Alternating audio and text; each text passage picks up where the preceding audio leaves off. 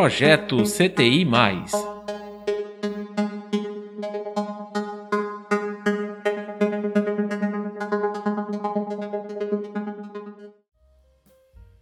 Olá, pessoal. Eu sou Edneide Ribeiro, da GRE Caruaru.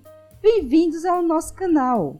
O tema hoje é o novo ensino médio, onde nossos profissionais da Coordenação Geral de Desenvolvimento e Ensino, da Célula Especial da Unidade de Acompanhamento de Ensino Fundamental e Médio, esclarecerão pontos cruciais sobre o novo ensino médio. Curiosos?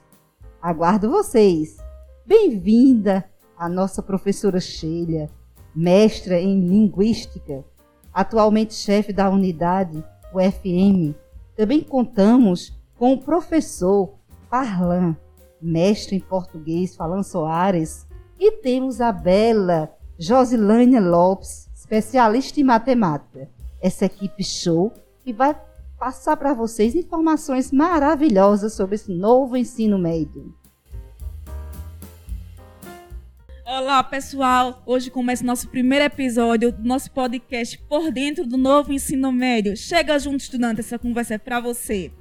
Receba aqui no, no, estúdio a professora Sheila Alves, seja bem-vinda, o professor Fernando Soares, sejam bem-vindos. Vou fazer a primeira pergunta, começando com a professora Sheila. O novo ensino médio, o que muda para os estudantes?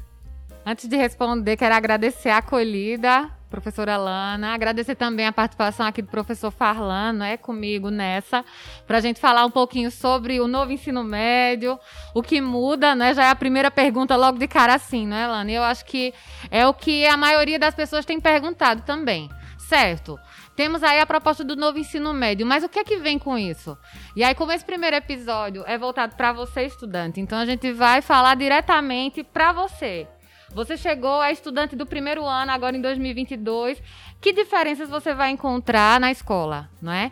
Então, primeiro ponto que eu acredito que dá para a gente já tratar é a respeito das aulas, não é? Então, os estudantes que vêm daquelas escolas de um turno apenas, né, que antes tinham cinco aulas, hoje tem seis. As, as, escolas de 35 tempos, 45 tempos, continuam com a mesma carga horária. Então, os estudantes continuam com o mesmo número de aulas. Mas em específico, aquele que é de um turno apenas passa a ter seis aulas. Quais são os acréscimos que a gente tem para esse estudante? Primeiro é compreender esse itinerário formativo, porque a gente vai partir agora de um novo ensino médio estruturado em formação geral básica, que são as aulas que nós já conhecemos, não é, professor? Língua portuguesa, matemática, história, e a parte dos itinerários formativos que nós vamos ter aulas de eletivas, aulas de projeto de vida e as trilhas de aprofundamento. Essa escolha o estudante faz já no primeiro ano, já no início, né? Observando quais são os itinerários que a escola oferta, para a partir daí ele observar, não, eu tenho mais interesse em determinada área, eu gosto mais da matemática, gosto mais das linguagens. E aí ele vai observando dentro do que a escola oferta o que, que ele mais tem interesse. Eu poderia acrescentar, professora Sheila, que a grande mudança que a gente pode perceber de cara, né, para o estudante que chega do, do, nono ano do ensino fundamental para o ensino hum. médio, é o poder da escolha. Então, Isso. Então, nunca na história do, do novo ensino, do ensino médio no Brasil, houve o elemento da escolha do estudante. O estudante chegava ao ensino médio, simplesmente cumpria as etapas necessárias, primeiro ano, segundo, terceiro ano, e logo em seguida ele já era lançado ao mercado de trabalho ou às universidades, né, para é, dar continuidade a seus estudos. A partir de agora, não.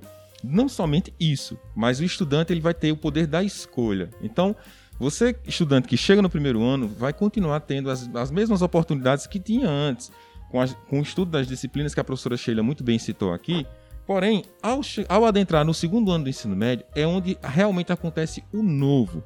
O estudante vai poder escolher entre quatro áreas do conhecimento que ele se afina com, a, com algumas dessas áreas. Né? Então a gente tem, por exemplo, a área de linguagens, para aqueles estudantes que querem uma carreira mais no campo do jornalismo, é, do ensino, né, no campo da língua ou da linguagem. Temos a área da matemática, para estudantes que vão escolher também a área do ensino da matemática, ou também é, carreiras ligadas à engenharia, né, algo mais no campo das exatas. Temos a área de humanas, para formar os estudantes para como professores de história, geografia, mas também aquele estudante que quer enveredar por uma pesquisa mais na área acadêmica, né, de museus, então formar museólogos, entre outras profissões no campo é, sociólogos, né, no campo sim, da, sociedade, sociedade né, do, das ciências humanas. E por fim, as ciências naturais para aqueles estudantes que têm uma afinidade maior, por exemplo, com áreas como biologia, até a própria medicina, né? Então eu acredito que esse poder de escolha, professora Sheila, é o elemento novo que o ensino médio traz, né? É, para que é, realmente a gente possa ter uma educação de qualidade e emancipadora pela primeira vez em, na história do ensino médio. É isso. Maravilha de esclarecimento de vocês, professores. Mas eu vou fazer outra pergunta. Com toda essa mudança, quais os benefícios para os estudantes? É, eu acredito, professora é, Josilana, que a grande é, contribuição também, além do que já fora falado aqui, é no campo da pesquisa.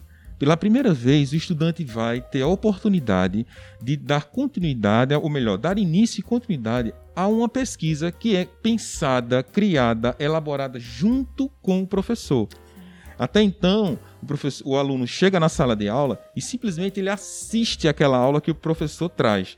Agora não. Além de assistir a aula, haverá momentos e espaços no, dentro da escola em que será possível o estudante escolher, junto com os professores, disciplinas, é, unidades curriculares que vão, se, que vão somar ao currículo desse aluno ao longo dos itinerários formativos que ele vai escolher: matemática, linguagens, é, ciências humanas ou ciências naturais. Então, a pesquisa é o grande elemento, o grande contributo desse ensino médio para que o estudante realmente possa, a partir de agora, está no poder de escolha daquilo que o conhecimento pode oferecer para ele dentro da escola. E, e, complementando a fala do, do, professor Farlan, justamente a respeito desses benefícios, né, o que, que a gente pode observar? É uma dinâmica diferenciada dentro da escola, não é? Porque como já foi bem colocado pelo professor Farlan, nós não teremos mais, digamos, aquelas aulas de componentes curriculares que a gente chama, né, conhecidas como as disciplinas, né?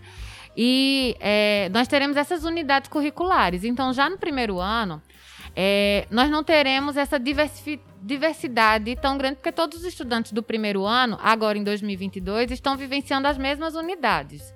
Não é? Na, pelo menos na trilha de aprofundamento. Digamos que o estudante, não, eu quero fazer comunicação que é uma trilha dentro do, do itinerário de linguagens.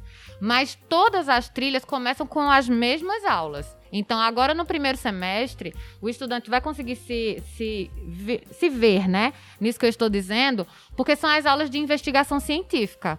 Então, agora no primeiro semestre, o estudante vai ter aulas junto aos seus professores de investigação científica e traz essa pegada que o Farlan trouxe aqui para a gente, que é justamente a pesquisa dentro da escola. No segundo semestre, ainda em 2022, ele vai ter aula de tecnologia e inovação, não é assim, Farlan? Isso. E isso vai também trazer um viés já preparatório, preparando o terreno, preparando a base para que o estudante possa desenvolver essa trilha de aprofundamento com esses conhecimentos que são basilares, não é? Então, investigação científica, tecnologia, inovação, tudo que a sociedade de hoje solicita, né? Não só dos estudantes, mas de, de todos que fazem parte, não é? Desse dessa sociedade aí altamente tecnológica, midiática e por aí vai. Então, o que, o que eu visualizo com esse novo ensino médio é justamente esses elementos que fazem parte da sociedade de hoje dentro da escola. Logo, professora Lana, então, o grande benefício que nós observamos com essa reforma do, do ensino médio, não é? que nós chamamos de novo ensino médio, é, é a possibilidade de, de trazer esse protagonismo juvenil à tona, não é, professor? Para que o aluno seja de fato participante desse processo de, de aprendizagem que ele desenvolve dentro das escolas. Obrigada, pessoal, pelos esclarecimentos, né? Tirar as dúvidas dos nossos estudantes. E nosso próximo episódio é para você, professor. Nos acompanhe nas redes sociais. O projeto CTI+, é uma realização da Célula de Tecnologia da Informação e Comunicação da Gerência Regional de Educação Agreste Centro-Norte. O programa, por dentro do novo ensino médio, foi apresentado por Josilânia Lopes e contou com as participações de Farlan Soares e Sheila Alves. Produção: Neymar Felipe e Edneide Ribeiro. Captação e edição Ricardo Muniz. Supervisão Edneide Ribeiro.